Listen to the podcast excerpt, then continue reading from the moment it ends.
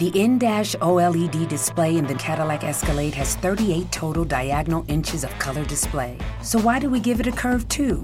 I guess you could say we like to bend the rules. The 2021 Cadillac Escalade. Never stop arriving. Officina Agile, il primo podcast in Italia per condividere idee e spunti di riflessione con agilisti e appassionati del settore. Nato per contribuire alla diffusione delle metodologie linee agile nel nostro paese.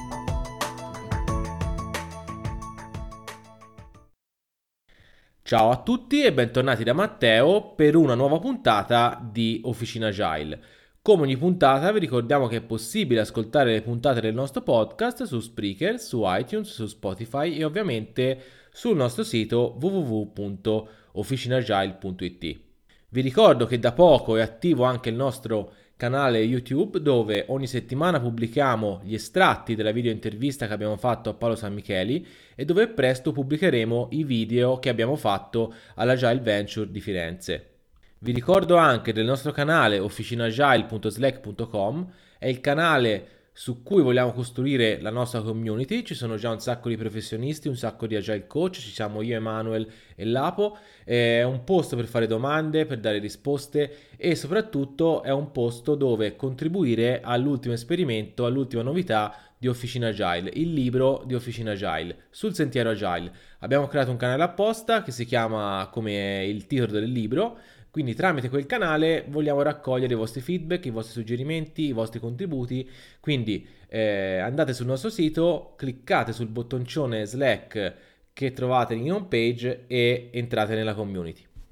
È arrivato il momento di mettere il task introduzione in done e di andare ad affrontare l'argomento di oggi. L'argomento di oggi appartiene alla serie interviste, in particolare alla serie di interviste che abbiamo fatto alla Gel Venture Firenze e oggi è qua con noi il nostro amico Ferdinando Santa Croce che ci parlerà del workshop che ha tenuto alla Gel Venture Firenze, testare l'intestabile e in cui ci dà qualche suggerimento eh, su come eh, iniziare a mettere dei test su quel codice legacy eh, che tutti noi abbiamo paura di toccare.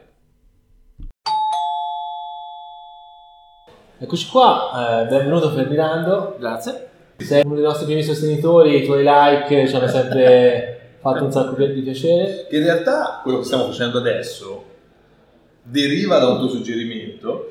Sì, deriva da un tuo suggerimento che non mi ricordo nemmeno dove, quando, non me lo ricordo. Però comunque il tarlo che ci ha messo di dire, ma perché non andiamo, facciamo qualche intervista? Siamo partiti naturalmente dagli speaker perché essendo in due e più abbiamo la regia eh, non potevamo fare Certo. altre interviste, però Piccolo era- esperimento. Ma comunque, Prima domanda, Grazie. domanda di rito. Sì. Eh, sei una piccola presentazione, cosa fai? D'accordo, sì, mi chiamo Ferdinando Santa Croce, faccio lo sviluppatore per gran parte del mio tempo, l'ho fatto per ormai metà del... ho fatto 40 anni quest'anno e sono 20 anni che lavoro, quindi l'anno prossimo sarà più il tempo che ho passato da programmatore che quello. E lavoro per un'azienda della Brianza che si chiama In3 e collaboro anche con un'altra azienda che è già Reloaded in qualità di coach tecnico, quindi ogni tanto smetto i panni del programmatore per andare in team di altre aziende ad aiutarli a, a crescere e risolvere i problemi che, che hanno. E l'altra domanda che abbiamo fatto a tutti, noi purtroppo siamo qua chiusi nella stanzina a fare le interviste, non possiamo seguire nessun talk, nessun workshop. Eh, state perdendo una grande conferenza, eh, ve lo dico. Così. Quindi ti chiediamo se in 5 minuti ci puoi raccontare qualcosa su quello che hai presentato. Sì, eh, stamattina ho fatto un, eh, un workshop, la mia natura tecnica mi porta a preferire i momenti in cui si, si pigiano tasti, insomma si scrive codice. E ho fatto un, un workshop su una- un, un problema, una, una cosa che mi affligge praticamente da quando faccio questo lavoro, cioè l'approccio a codice esistente. Nella mia esperienza praticamente mai ho lavorato un progetto che partiva da zero. Era sempre un progetto fatto da qualcun altro, da estendere, fatto da qualcun altro da mettere a posto, da, da- da integrare in qualche modo, però avevo sempre, partivo sempre con una base di codice scritta che, me la dovevo, che mi dovevo portare, sempre con un fardello sulle spalle, diciamo. E questo lo sapevo già, ma ho già avuto conferma che è un'esperienza abbastanza comune. Quindi si parte da codice esistente e spesso mm, ad esempio cambio azienda, vado su un nuovo progetto, mi trovo davanti un sistema che non conosco, devo imparare a conoscere. E da programmatore l'approccio che ho da qualche tempo è quello di adottare, mh, di usare i test ovviamente, è una particolare famiglia di test chiamata eh, test di caratterizzazione. Quindi capita spesso appunto che hai un progetto, hai del software, vuoi capire che cosa fa, ti metti a leggere il codice, capisci qualcosa, però poi diventa lunga, poi prende una strada, poi ne prende un'altra, poi ti arriva una telefonata, boom, ti dimentichi tutto qua. ok, e ho fallito e continuo a fallire spesso quando ci provo. Però ho smesso di fare questo e ho cominciato ad avere un approccio in cui quando non so come funziona il codice, lo guardo un po', pressappoco, e lo metto sotto esercizio. Dico ok, proviamo a vedere cosa succede se lancio il tal metodo, la tal classe in questa maniera. Prendo il risultato, me lo metto da parte e considero quello verità. Non ho capito il sistema perché se io ti passo 2 3 il risultato è 18. Eh, ci sarà un motivo, però 18 è quello che fa e quindi 18 per me è la verità. Quindi con questo approccio si parte da un sistema che è sconosciuto, lo si comincia a conoscere un pochino, nel frattempo si aggiungono test e aumenta la propria confidenza nel metterci le, mano, metterci le mani e da qui in poi il passo è abbastanza semplice nell'abilitare il refactor, nell'abilitare l'introduzione di nuove funzionalità. Abbiamo quindi fatto insieme questo esercizio, Eravamo, ho avuto un sacco di seguito, ma perché sono bravissimo a scrivere i titoli dei workshop. si chiamava Testare l'intestabile e, e, il titolo è abbastanza clickbait, no? tipo vuoi guadagnare 2500 euro al mese senza fare niente lavorando da casa. Okay. Quindi eravamo alla fine 20 persone, sono andate in overbooking, tutte abbastanza interessate, infatti stato un, c'è stato un buon coinvolgimento e abbiamo lavorato in assetto di mob programming mm-hmm. che immagino voi conosciate già, ma magari se qualcuno non Bravo. ce l'ha presente c'è anche, una, c'è anche, una, puntata di Officina Agile. Sì, eh, sì, ottimo, sì, ottimo. Quindi poi linkatevela. Mm. In due parole è l'estremizzazione dell'estremizzazione. Nel 99 Ken Beck ha detto eh, prendo le cose che funzionano, che funzionano e le porto all'estremo. E da lì è nato Extreme Programming. Quindi lavorare in due sullo stesso computer mi sono reso conto che produco codice migliore perché discutiamo, capiamo meglio cosa c'è da fare Qualcun altro ha preso la tecnica del pair programming e l'ha portata ulteriormente all'estremo dicendo ok, lo fa tutto il team il software insieme. Quindi c'è una persona al computer che in genere è semplicemente quello che traduce il linguaggio naturale in codice, quindi prende istruzioni. C'è un navigatore che è quello che cerca di capire dalla, dalla platea che cosa si vuole fare e c'è questa platea, il mob, che dà spunti, dà idee, suggerisce e quindi è in sostanza la platea e il navigatore che programmano. La cosa molto interessante perché appunto in questo, in questo assetto spesso partecipano anche degli stakeholder, quindi gente non tecnica, mm-hmm. gente che conosce il business, può in qualche modo programmare alla fine. Abbiamo usato quindi questo, questo assetto, si sono alternate persone alla tastiera e persone, qualcuno ha fatto il navigatore. C'è stata una, una buona risposta, appunto una buona una buona partecipazione, anche perché appunto ho forzato molto l'aspetto della comunicazione. Abbiamo usato eh, programming, lo strong style per programming, quindi chi scriveva codice, per programming sono due persone al computer e una delle due scrive codice, però si può fare in diverse maniere. Lo strong style è il navigatore dice al, al driver cosa fare. Lui non è autorizzato a schiacciare un singolo tasto se il navigatore non dice cosa fare.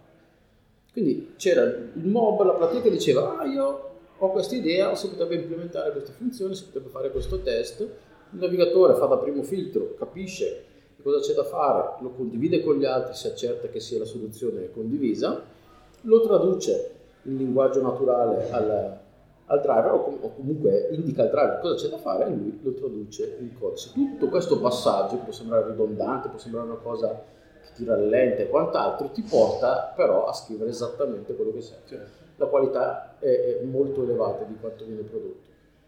E cosa hai imparato dal tuo, pod, sì, dal tuo workshop, scusa, podcast, stavo parlando di podcast. Bella, bella domanda. Cioè, quindi tu che dirigevi i workshop, certo. in realtà cosa ti sei portato a casa?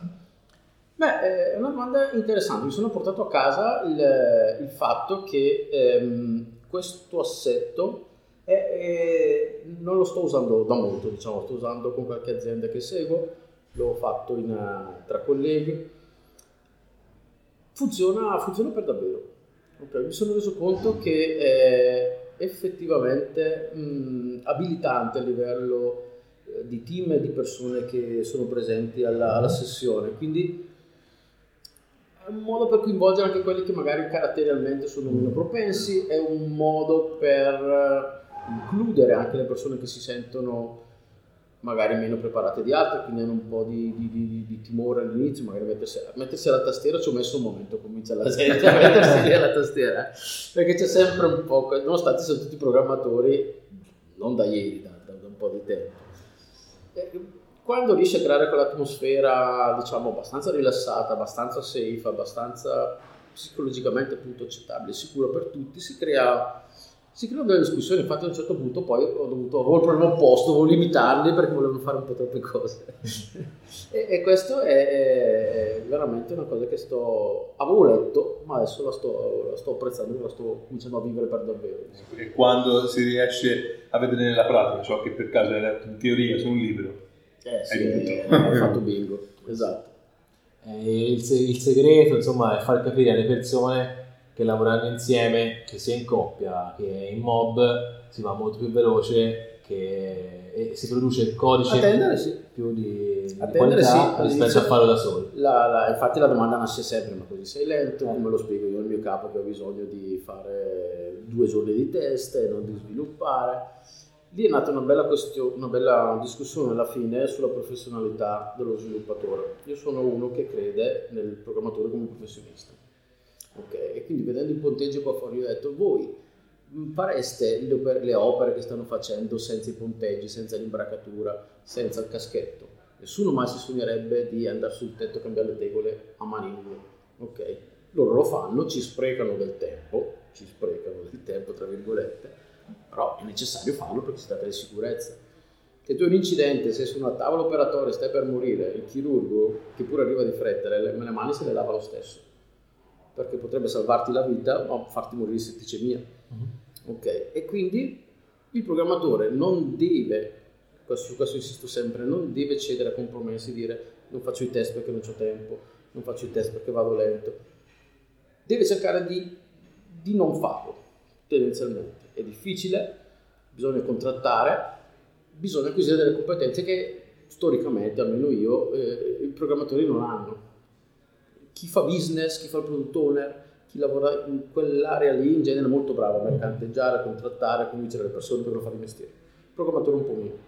Dobbiamo essere bravi anche esatto. noi a un certo punto a dire no, questa cosa va fatta, io i test li devo fare perché altrimenti bisogna trovare delle metriche per indicare che poi nel lungo termine questa cosa paga ed è difficile, non, nessun produttore, nessun cliente verrà mai a dirti fammi i test perché è, è, giusto che fare i test. Sei tu che glielo devi dire, sei tu che devi fargli capire l'importanza.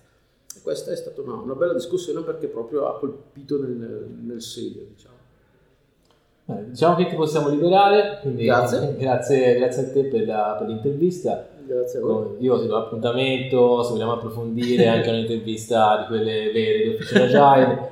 Quindi, insomma, abbiamo, abbiamo, abbiamo, una bozza con eh, esatto. E prima o poi, prima o poi la sentiremo, sentiremo, la voce di ah, okay. anche su Officine Agile, anche sul nostro podcast. Grazie mille. Grazie a voi. Alla prossima. Alla prossima. Anche per questa volta siamo arrivati alla fine della puntata. Spero che questa intervista vi abbia trasmesso qualcosa di utile. Vi ricordo che per qualsiasi feedback, per qualsiasi domanda, per qualche, qualsiasi curiosità, ci trovate su Twitter, su Telegram, su LinkedIn, su Slack eh, nel nostro canale puntate. Eh, la nostra mail è officinagile.gmail.com mi raccomando continuate a seguirci perché nei prossimi giorni continueremo a pubblicare le interviste che abbiamo fatto alla Gel Venture di Firenze. Un saluto da Matteo e alla prossima puntata.